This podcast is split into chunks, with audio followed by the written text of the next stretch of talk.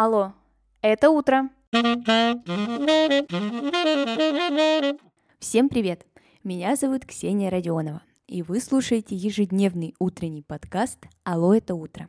С понедельника по пятницу я здесь рассказываю о дне в истории – прошлом, настоящем или будущем. Смысл подкаста очень прост. Новый день, новая история. И сегодня это история про императорский царско-сельский лицей.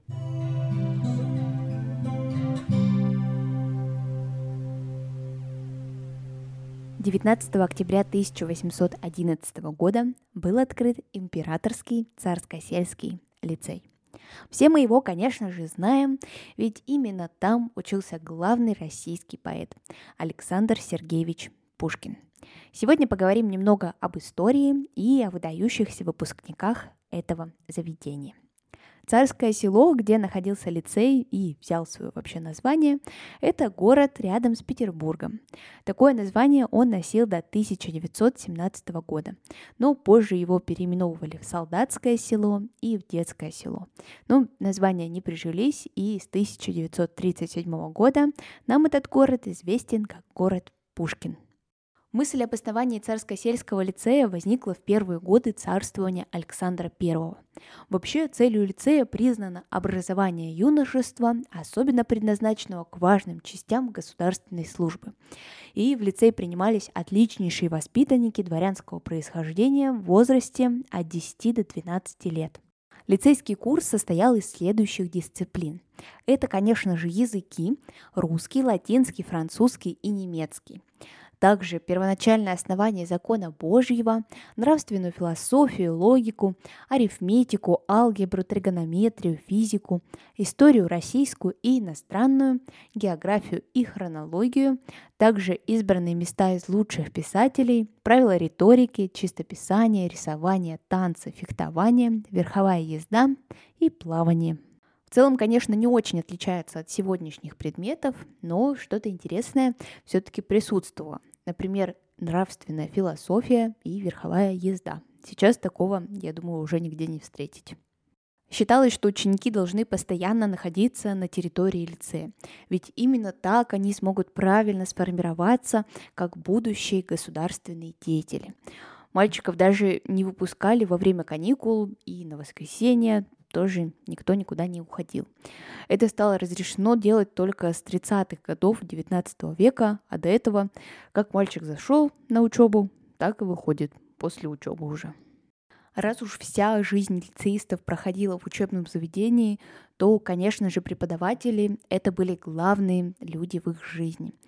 Я читала, что был такой интересный обычай, что в конце обучения своих любимых педагогов лицеисты проносили на креслах по коридору, и остальные ученики любовались и наслаждались тому, что такие замечательные педагоги есть в их заведении. Но в каждой системе, конечно же, не может быть все идеально, так что и преподаватели, которые не особо-то пользовались всеобщей любовью, тоже, конечно же, были. И к ним лицеисты относились максимально неуважительно, освистывали, срывали занятия и другие не очень хорошие вещи делали. Я оставила в своем телеграм-канале исторический очерк Императорского царско-сельского лицея. Если будет настроение, обязательно посмотрите. Мне кажется, очень интересно почитать такое. Там описана вся жизнь лицея за 50 лет. Я, кстати, писала свой диплом о дореволюционных петербургских гимназиях, и такие очерки были основой моей работы. Так что, когда я открыла этот, мне стало очень тепло и немного страшно на душе. С течением времени было решено перевести лицей в Петербург, и он стал именоваться Александровский. А вот в Царском селе он просуществовал около 30 лет и завершил свою работу. Кстати, 19 же октября, но 1879 года в Александровском лицее был создан первый в России Пушкинский музей. В 1918 году Советом народных комиссаров было принято решение закрыть лицей а здание перешло пролетарскому политехникуму. Известными выпускниками Царско-сельского лицея были поэты Александр Пушкин и Антон Дельвик, декабристы Иван Пущин и Вильгельм Кюхельбекер, директор Санкт-Петербургской публичной библиотеки Модест Корф и другие – и практически каждый из выпускников оставил свой след в российской истории. Причем они были по разные стороны баррикад. И революционно настроенные люди, и приверженцы императорской власти. Уже в Александровском лицее также было много известных выпускников, например, Михаил Евграфович Салтыков-Щедрин. В 1949 году к 150-летию Александра Сергеевича Пушкина в бывшем здании лицея в Царском селе был открыт музей, посвященный поэту.